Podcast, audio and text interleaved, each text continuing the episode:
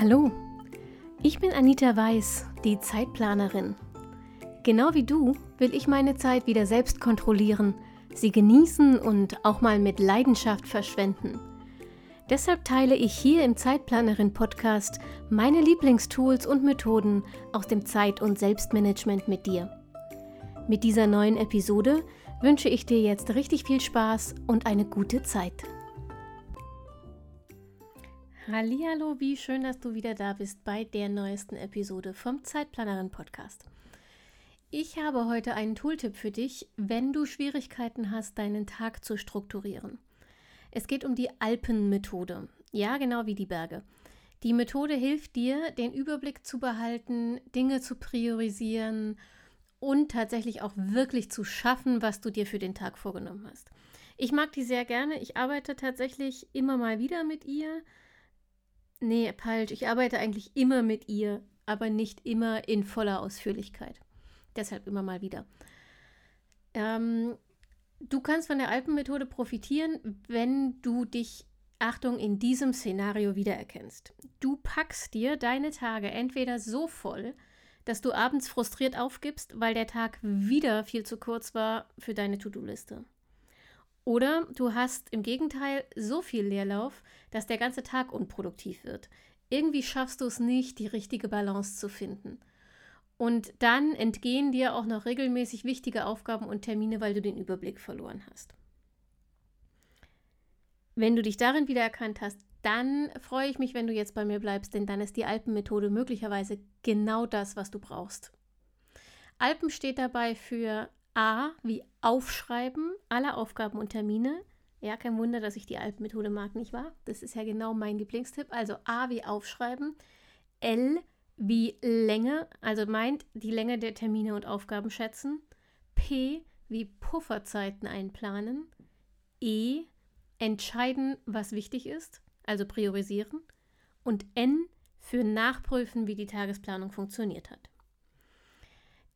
Die Alpenmethode klingt am Anfang immer sehr, sehr aufwendig, kostet dich aber in Wirklichkeit, wenn du ein bisschen geübt bist, am Tag nur äh, fünf bis zehn Minuten, so ungefähr würde ich schätzen. Allerdings, Achtung, das ist wichtig, sie kann nur funktionieren, wenn zwei Voraussetzungen erfüllt sind. Erstens, du musst ihr tatsächlich ein bisschen Zeit geben, damit sie ihre Wirkung entfalten kann. Also eine Woche oder besser noch zwei solltest du mit der Alpenmethode priorisieren und dann immer wieder die einzelnen Schritte an deinen Tagesablauf und an deine m, hm, Aufgaben anpassen, also ein lernendes System daraus machen, m, hm, damit sie für dich funktionieren kann. Und erst nach diesem Zeitraum kannst du dann tatsächlich beurteilen, ob sie dir nützt oder nicht. Und die zweite Voraussetzung, du arbeitest jeden Tag alle Schritte der Methode ab. Schummeln und abkürzen gilt nicht. Und zwar auch dann nicht, wenn es sich lästig anfühlt. Das kannst du irgendwann mal machen, wenn du die Alpenmethode verinnerlicht hast und dann laufen tatsächlich einige dieser Schritte ähm, unbewusst ab. Mm, aber für den Anfang, bitte mach wirklich jeden Tag jeden einzelnen Schritt. Das geht los mit A wie Aufschreiben. Wie in jeder anderen Zeitmanagement-Technik auch. Schreib alles, wirklich alles auf, was an diesem Tag ansteht. Termine, Aufgaben, Aktivitäten, Dinge, die du dir vorgenommen hast, alles, alles, alles kommt auf die Liste was du tun musst, was du tun sollst, was du tun solltest und auch was du tun willst. Schreib alles auf. Und wie immer gilt, was auf dem Blatt ist, kann dir nicht mehr den Kopf verstopfen. Also betrachte das als Erleichterung und nicht als lästige Zusatzpflicht, eine Liste zu schreiben. Und hinzu kommt, wenn dir immer wieder wichtige Sachen durch die Lappen gehen, dann ist das A in Alpen der wichtigste Punkt für dich, denn was du aufgeschrieben hast, vergisst du weniger leicht. Ist alles aufgeschrieben, kommt Schritt 2, L, also die Länge festlegen. Schreib jetzt hinter jeden Termin und jede Aktivität und jede Aufgabe auf deiner Liste, wie lange du dafür brauchen wirst. Kann sein, dass du dich hier am Anfang ähm, sehr oft sehr stark verschätzt.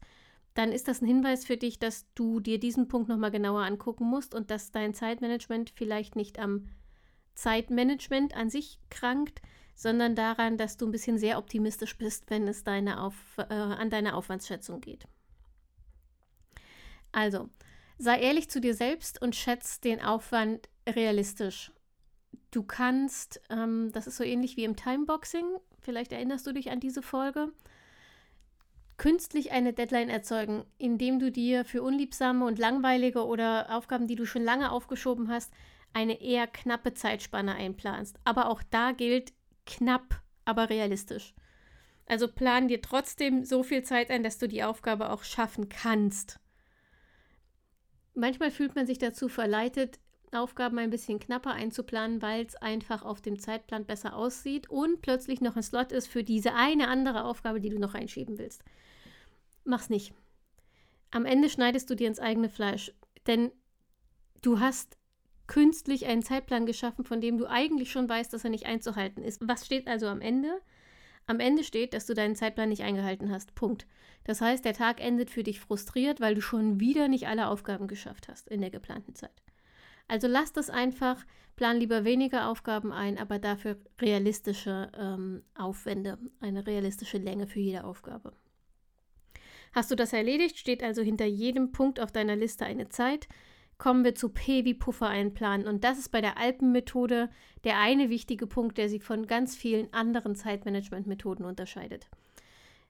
Der Puffer wird bei Alpen fest mit eingeplant. Ganz grob gilt die Empfehlung, du verplanst mit Aufgaben, Terminen, ähm, Aktivitäten nur 60 Prozent deines Arbeitstages und die restlichen 40 Prozent lässt du als Puffer frei. Als ich damit angefangen habe, fand ich 40 Prozent unheimlich viel. Also ich meine, das ist ja fast die Hälfte meines Arbeitstages. Das sind, weiß ich nicht, drei Stunden oder so, die ich als Puffer einplane das konnte ich am Anfang sehr, sehr, sehr, sehr schlecht aushalten, tatsächlich. Es stellte sich aber heraus, dass das ein kluger Rat ist. Denn Pufferzeiten heißt in dem Fall nicht Leerlaufzeiten. Das heißt, das sind Zeiten, manchmal nur ein paar Minuten, die du brauchst, weil das eine Videomeeting ähm, zehn Minuten überzieht. Dann hast du hier einen Puffer und kommst trotzdem mit deinen anderen Aufgaben nicht in Verzug. Dann äh, sind Pufferzeiten auch Pausenzeiten und Pausen brauchst du, um produktiv zu bleiben. Also spar bitte nicht an Pausenzeiten.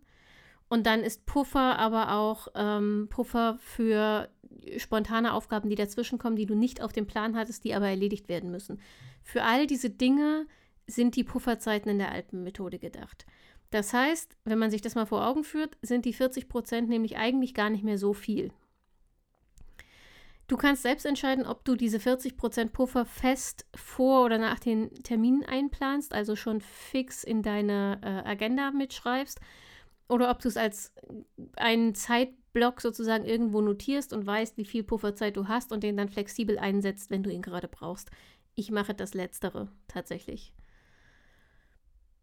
Wenn du den Puffer hast, du, also du hast jetzt alle Aufgaben aufgeschrieben, das A in Alpen. Du hast festgelegt, wie lange sie dauern werden, das L in Alpen. Du hast deinen Puffer eingeplant, das P in Alpen. Jetzt geht, geht es an das E, nämlich entscheiden, was wichtig ist. Das heißt, klassisches Priorisieren. Du entscheidest jetzt, welche Aufgaben an diesem konkreten Tag zu tun sind. Also, was ist wichtig und oder dringend? Welche Aufgaben auf deiner Liste haben vielleicht Zeit? Welche kannst du delegieren? Im Prinzip geht es tatsächlich immer, wie, wie immer beim Priorisieren, geht es um die drei Kriterien. Was ist wichtig, was ist dringend, wie viel Zeit hast du noch übrig? Wenn 60 Prozent deines Arbeitstags verplant sind, ist Schluss. Auch wenn du verführt bist, weil du ja noch so viel freie, ähm, freie Slots hast, die jetzt nur Puffer sind, bist du vielleicht verführt, noch die ein oder andere Aufgabe mit draufzuschreiben. Das kann gut gehen. Unzweifelhaft, wenn nicht viel Spontanes kommt, kann das gut gehen. Es kann aber auch furchtbar schief gehen. Also versuch am Anfang doch eher die konservative Variante. Verplan nur 60 Prozent und stell dir die Aufgabe, die du gerne noch reinschieben würdest, auf eine Liste für morgen oder mach eine zusätzliche Liste, ähm, wo alle Aufgaben sortiert sind, die erledigt werden müssten, wenn du mal Zeit dafür hast. Und wenn du dann an diesem Arbeitstag feststellst, du hast mehr Puffer eingeplant, als du brauchst, dann kannst du aus dieser Liste eine Aufgabe rauspicken und kannst sie noch dazu schieben. Alles, was es nicht auf deine Tagesliste geschafft hat, also was nicht wichtig und nicht dringend ist oder nicht, es nicht in die 60 Prozent geschafft hat, musst du an einem anderen Tag oder von einer anderen Person erledigen, erledigen lassen. Und auch hier gilt wieder, sei ehrlich zu dir selbst. Es hilft dir nicht, wenn du jetzt deine Aufwandsschätzung nach unten korrigierst, damit du eben diese eine Aufgabe noch mit in deinen Tag pressen kannst. Am Ende hat dein Tag nicht mehr Stunden, egal wie sehr du dir das wünschst und egal wie sehr du dir das auf deiner Agenda schön rechnest. Okay, nach dem E folgt noch das N. Das passiert aber erst am Ende des Arbeitstages. Also nach dem E aufschreiben, Länge schätzen, Puffer ähm, einplanen und priorisieren, also entscheiden, was wichtig ist, fängst du an zu arbeiten. Du arbeitest über den Tag einfach diese Liste ab. Mit den wichtigsten Aufgaben fängst du an oder mit den dringendsten, je nachdem, was gerade Priorität hat, und arbeitest dich von unten durch. Am Ende des Tages ist dann Zeit für die Rückschau. Das heißt, du schaust dir an, wie hat die Alpenmethode an diesem Tag für dich funktioniert. Also zum Beispiel, war deine Aufwandsschätzung korrekt oder musst du da nochmal dran rumfeilen? Reicht dein Puffer? Kann zum Beispiel sein, wenn du oft unterbrochen wirst, wenn du Feuerwehr spielen musst oder wenn du zum Beispiel Ansprechpartner für Kunden und Kollegen bist, dass dir die 40% Pufferzeit für Unvorhergesehenes nicht ausreichen. Beobachte das ein paar Tage und pass gegebenenfalls deine Pufferplanung mit an. Auch eine Frage, hast du deine Prioritäten richtig gesetzt? Wenn du immer wieder Aufgaben dazwischen schieben musst, die du eigentlich als nicht so wichtig oder für nicht an diesem Tag zu erledigen eingeplant hast, dann stimmt irgendwas mit deiner Priorisierung nicht. Also dann musst du am nächsten Tag darauf deutlich mehr Wert legen und vielleicht auch mehr Zeit dafür verwenden. Also N wie Nachkontrolle heißt, du überprüfst im Detail, wie gut hat die Alpenmethode funktioniert, an welcher Stelle hat es gehakt und machst dann nach diesen Erkenntnissen, nach der Alpenmethode die Planung für den neuen Tag. Ähm, und das machst du Stück für Stück, jeden Tag neu. Das heißt, du passt jeden Tag nach den Erkenntnissen die Alpenmethode für dich ein Stück weiter an und machst sie so tatsächlich zu deinem individuellen Zeitmanagement-Tool. Das ist das, was für mich den großen Reiz an dieser Methode ausmacht, mal davon abgesehen, dass sie einfach funktioniert. Wie immer interessiert mich brennend, welche Erfahrungen du mit der Methode schon gemacht hast. Wenn du also nach Alpen schon arbeitest oder jetzt Lust bekommen hast und es ausprobierst, dann lass mich gerne wissen, wie das für dich äh, endete. Ob du erfolgreich damit warst oder ob du die Methode ganz blöd findest. Du kannst das wie immer in die Kommentare schreiben auf www.zeitplanerin.de oder du schickst mir direkt eine Nachricht auf Instagram oder Facebook, auch da als Zeitplanerin oder gerne auch per E-Mail an info@zeitplanerin.de. Ich freue mich darauf, von dir zu hören.